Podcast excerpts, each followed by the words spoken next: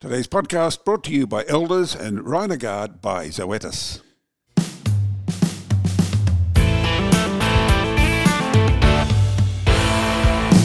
Hello, I'm Kerry Lonergan. Welcome to the Weekly Grill. Today's guest is the Chief Executive Officer of Cattle Australia, Luke Bowen.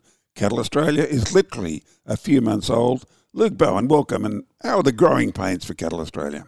Yes, good day, Kerry.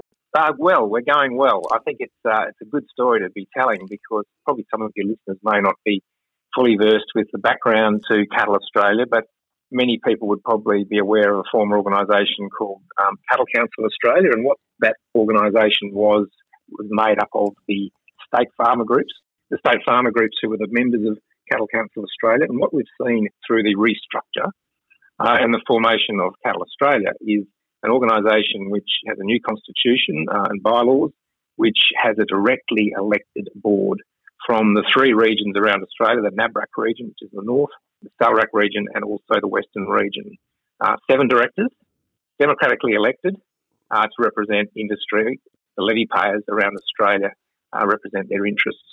So it's a quite a fundamental shift. It's a new it's a new organisation. It's got plenty more work to do to establish some of the structures that are going to allow it to develop policy and drive advocacy uh, through the work of a new policy advisory council, which will once again be an elected group of people from around uh, 15 regions within Australia, um, and also uh, state farm organisation representatives to be able to provide that policy advice through to the board in order to position Cattle Australia as the most powerful advocacy group uh, in Australia. Cattle Australia, Luke, has a big responsibility, of course, to represent the grass fed sector. That represents a lot of big, big money. How is Cattle Australia being funded? So, Kerry, it's a membership organisation. So, ultimately, its membership will be the largest funder of the organisation. Currently, there is a number of different sources of income, including a drawdown from the Red Meat Fund. Uh, we also have some service level agreements with RDC Corporation and some other sources of income as well. But what we will be doing is putting forward a strong case to our membership, which is growing. Uh, ultimately, we have an ambition to ex- continue to expand that membership. Uh, membership is based upon industry members who are cattle producers themselves and different different levels of cattle production. There are also categories of membership which involve associate members who might be people who are involved in the supply chain and the broader cattle industry ecosystem, for want of a better description. So we see a great opportunity, one, for producers to become members and ultimately to be paying subscriptions to Cattle Australia because of the, work of the organisation to get in front of the issues that are going to affect industry. We have many. Uh, I think they range from government policy and government direction on a number of things through to uh, activists who are trying to do more to question the way we do things in, in industry and trying to question the methods and techniques we use of what is a fundamentally incredibly sustainable sector. When you really break it down, the grass fed cattle industry is something to be celebrated. I mean, it, it fundamentally works on the principles of a renewable system sunlight, carbon dioxide, photosynthesis, grass, and its natural carbon cycle, which produces some of the best beef in the world, and it is certainly proving itself as the incredibly sustainable sector. And that's a good story to tell. Look, Brian, I guess funding will resolve itself one way or another. I suspect of more importance is what you can do for the beef industry, especially for the grass-fed uh, sector. What's the first aim at present of Cattle Australia? Cattle producers who pay levies are the largest levy payers in the uh, levy paying system. And one of the roles of Cattle Australia is to see that those levies are spent and engaged the right way. Ultimately, those levies need to be engaged to further uh, the profitability, the sustainability, and the prospects of the cattle industry across Australia. And it's not just for current issues that we're dealing with, it's for future generations.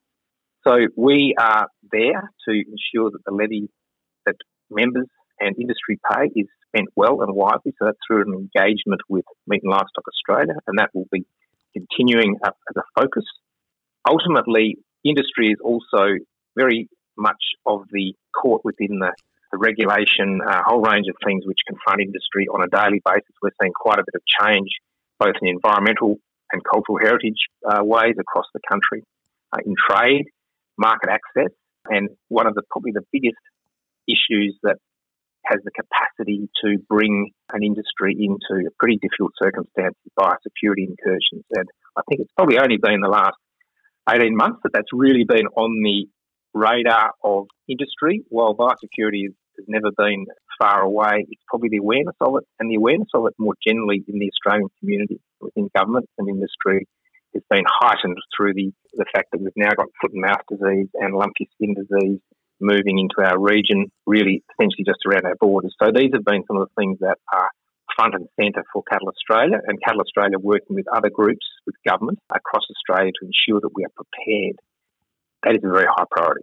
Gee, it's uh, fallen off the the mainstream in recent months, though, hasn't it? Uh, biosecurity. I want to talk about that later, but let me ask you: when you go to Canberra and you meet bureaucrats, what do they want to talk to you about? What are the bureaucratic government concerns about the cattle business itself?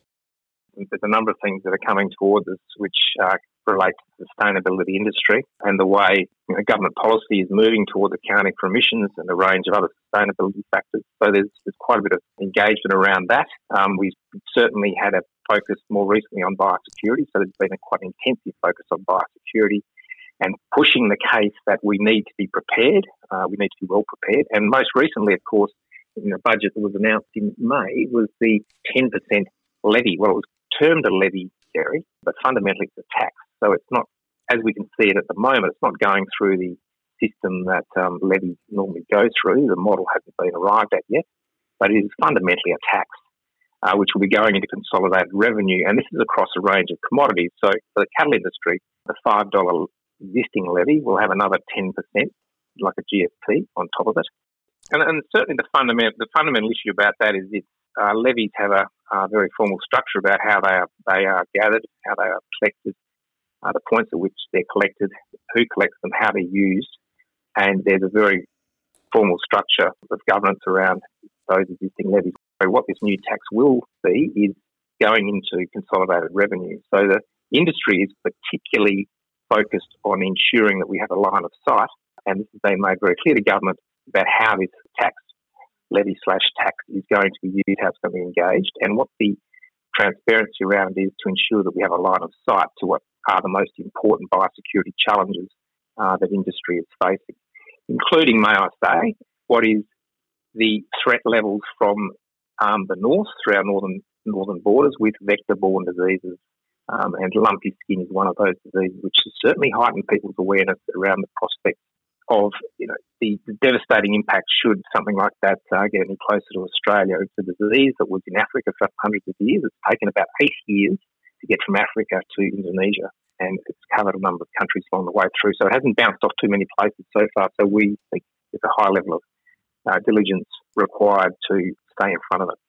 But if uh, LSD does come here, there's a pot of money in the uh, in the bank, so to speak, to help the industry prepare and combat LSD? Well, there's certainly been um, work done in Indonesia um, and also in Timor. Uh, there's a lot more that can be done because we think that the surveillance is important. That we need to know where it is and where how it's moving because it is a vector-borne disease, which means that it um, is transferred by insects. There's quite a bit of debate about the probability of it ultimately reaching Australia, but we think that the best approach is to be precautionary and prepare for um, the, poss- the likelihood that we could be faced with an incursion.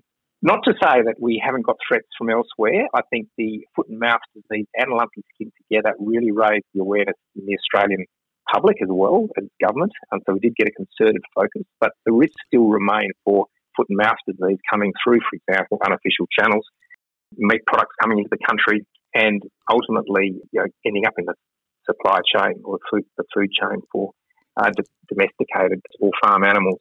So there's there's multiple risks that we still face, and we need to be investing everything that we have in it, and we need to be investing everything we have in effective programs that industry has a clear line of sight to. And arguably, we need to be increasing that investment and making sure that it's targeted at the right place.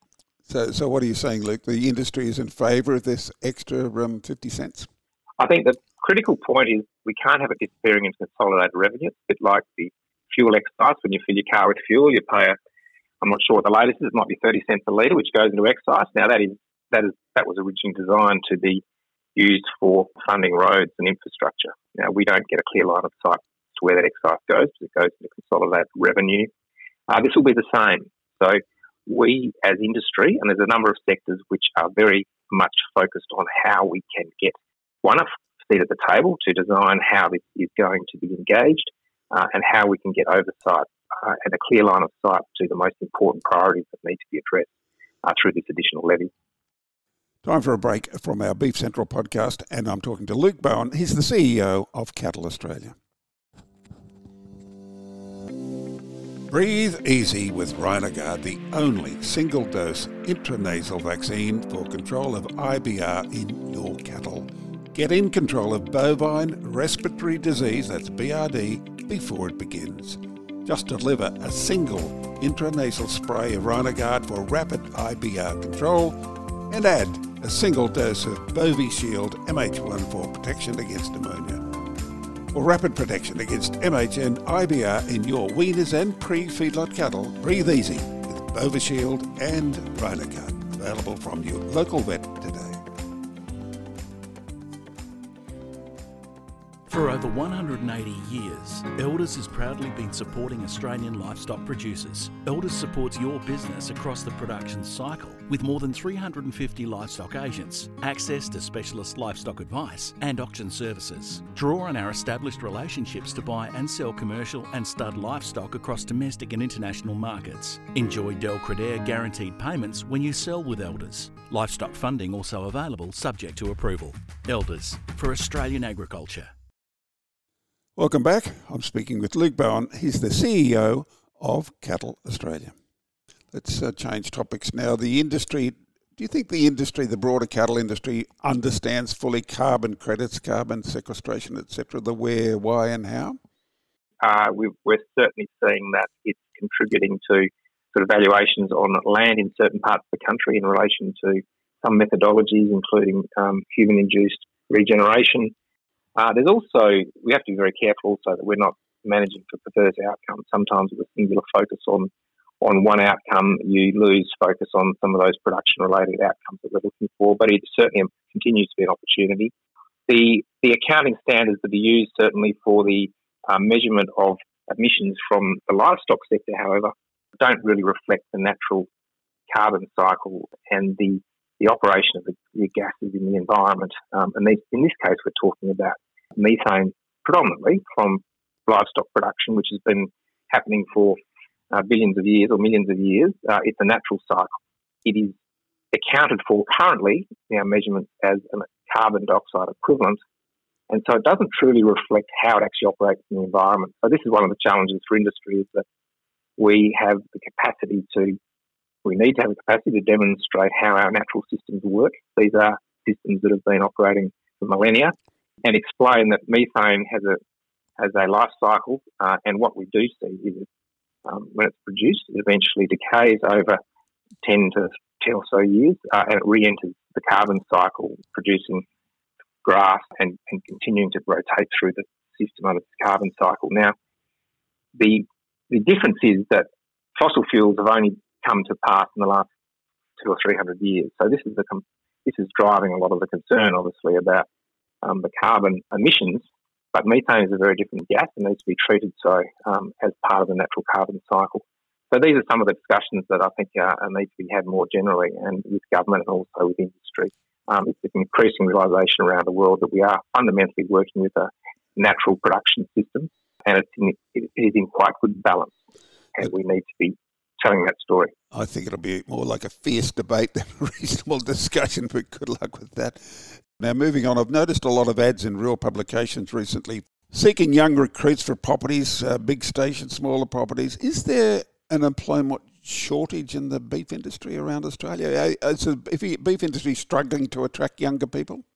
Certainly, my assessment from travelling around the country and seeing what stock camps look like in a lot of the um, pastoral areas uh, you would certainly be led to believe that it's industry of choice for young people. Uh, I think we've seen a really incredible uplift in interest in agriculture from the next, the new generation, which probably 20 years ago wasn't the case. It wasn't sexy back then. I think agriculture is certainly livestock industries and the cattle industry um, have there's a sense of Uh, there's a sense of belonging that people get, um, and in, there's a sense of something which gets people in, uh, gets people in the heart. So I think we're seeing a lot of young people coming through the industry, and we're seeing quite a few of those stick, stay in the industry. Uh, some of them are breaking away after a few years and going to university. I think it's a very, very good story about the, the opportunities that agriculture is presenting and the livestock sector is presenting, and it's not just about being a ringer or a um, sort of the traditional image of uh, what an industry is.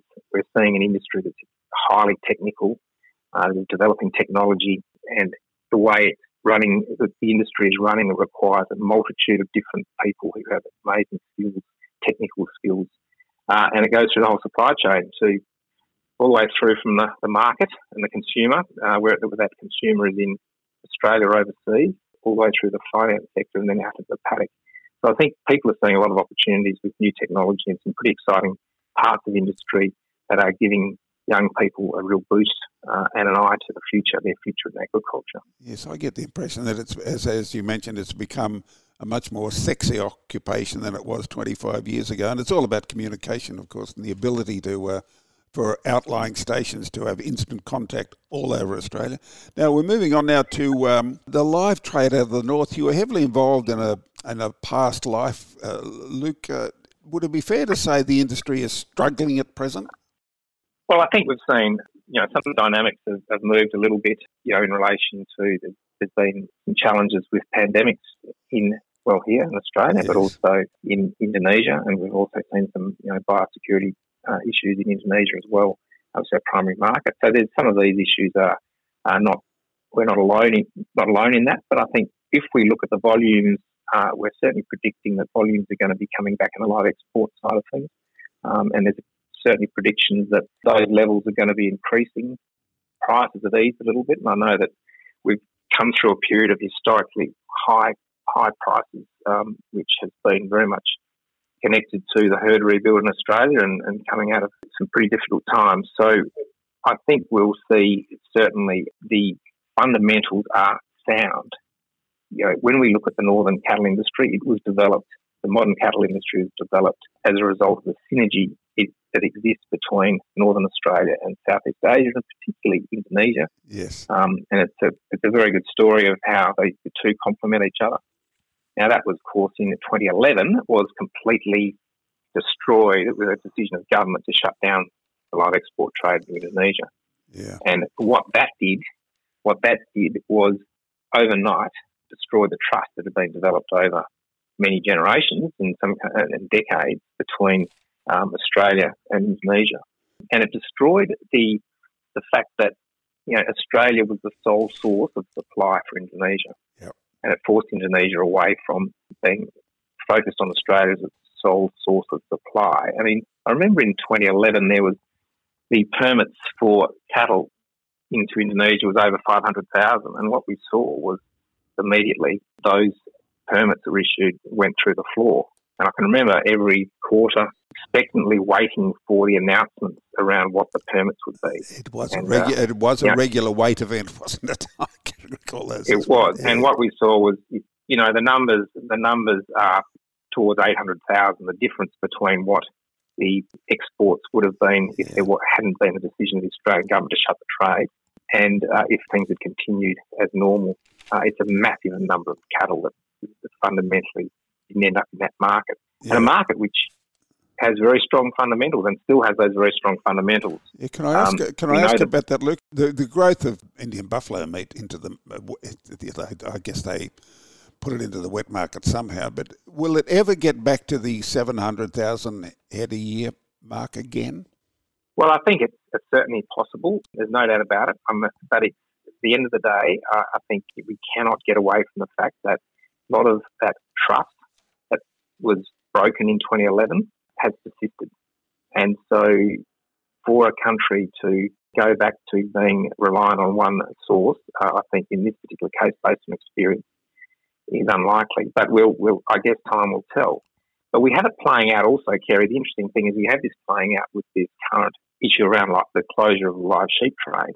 Here we have a legitimate industry being closed down, not for scientific reasons or, or facts, but based on ideology uh, and emotion. a decision of government to shut down trade. Now, this is, presents incredible sovereign risk for Australia as well. What sort of messages does this send, as it did in 2011 to our major trading partners that we're prepared to uh, shut things down overnight? Or in this particular case, the sheep trade, it's a slow death. Um, the decision's been made, but it's a slow death. And so you might end up with something approaching compensation for an industry at some point in time. is maybe one outcome of this current inquiry that's going on. And today, still, the live export class action is still awaiting their payout. So certainly, it's pretty bracing when we see these decisions being made, whether they're being immediate decisions or they're slow burn decisions, which really undermine that sovereign risk and uh, our reputation as an international trader. I had a guest on the grill recently who said he could hear or feel the hot breath of Canberra having a close look at the live trade out of the north in the way similar to what they did to the live trade out of sheep out of Western Australia. Do you do you feel so, any movement there? You know, we've had these very strong commitments around the fact that the, that cattle are safe and cattle aren't part of the mix. The reality is in Western Australia, for example, a lot of the shipments of sheep into the Middle East uh, include cattle. So quite a high percentage of them are mixed shipments. So the viability of um, both the cattle and the sheep side of things are interdependent. Uh, out of the north, that's not so much the case, but we we certainly um, have to be concerned. It's happened before, Kerry. Yeah. So this happened before. People have have have uh, their own experience of this happening, and the trust with government isn't particularly uh, strong. So who's next? If a decision is made upon uh, you know facts, statistics, you know that's one thing, and it's everybody understands why decisions are made. But if they're made based on emotion, that's not good for Australia. It's not good for our trading relationships. It's not good for those people who are trying to manage diverse markets.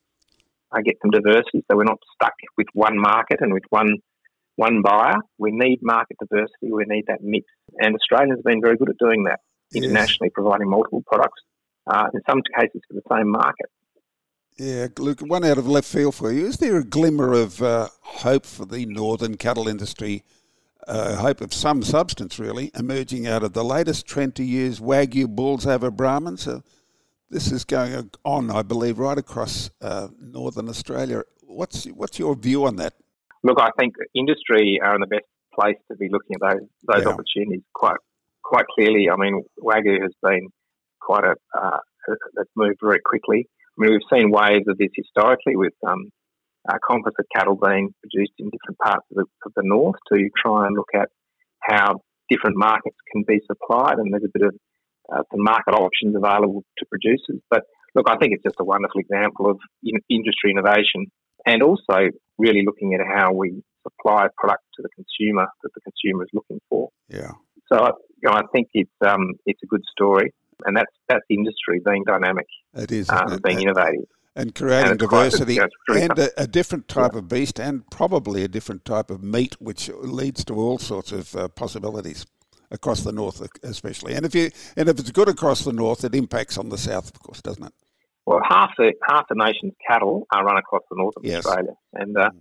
and the, the interesting thing about that is most of that country is, is rangeland, open range country, which its highest and best use is, is cattle grazing, and it's really been put to good use. It's very sustainable. We, I think we have a, we can certainly stand up and say that we do this very well, and it's a, it's a wonderful synergy that we've got in Northern Australia, which complements our southern production systems as well, and really puts Australia where, where it is and where it deserves to be, uh, the top of the heap as far as uh, economic performance, environmental credentials, and its welfare credentials, which really do set template for the rest of the world to follow. And uh, I think we're doing a lot, certainly in the live export industry, is a good example where, you know, if we were not in those markets, those welfare standards that have been driven through the ESCAS system, through the supply chain, would not have had the influence over, yeah. uh, you know, animals that uh, come from other countries. And certainly not being in those markets is not going to help uh, the welfare outcomes for most of those places. I had one old bull from Northern Australia tell me the other day that the Wagyu bull experiment could be a game changer for the northern industry, but I guess we'll have to wait and see. Luke Bowen, Chief Executive Officer of Cattle Australia, will have a very tough gig, I think. Good luck. Thanks for being on the grill for Beef Central. Thanks very much, Kerry. Much appreciated. Thank you for joining me today. If you have a question or topic you'd like discussed on the Weekly Grill, email theweeklygrill at beefcentral.com. Until next time, I'm Kerry Lonergan, and this is The Weekly Grill, brought to you by Elders and Rhinogard by Zoetis.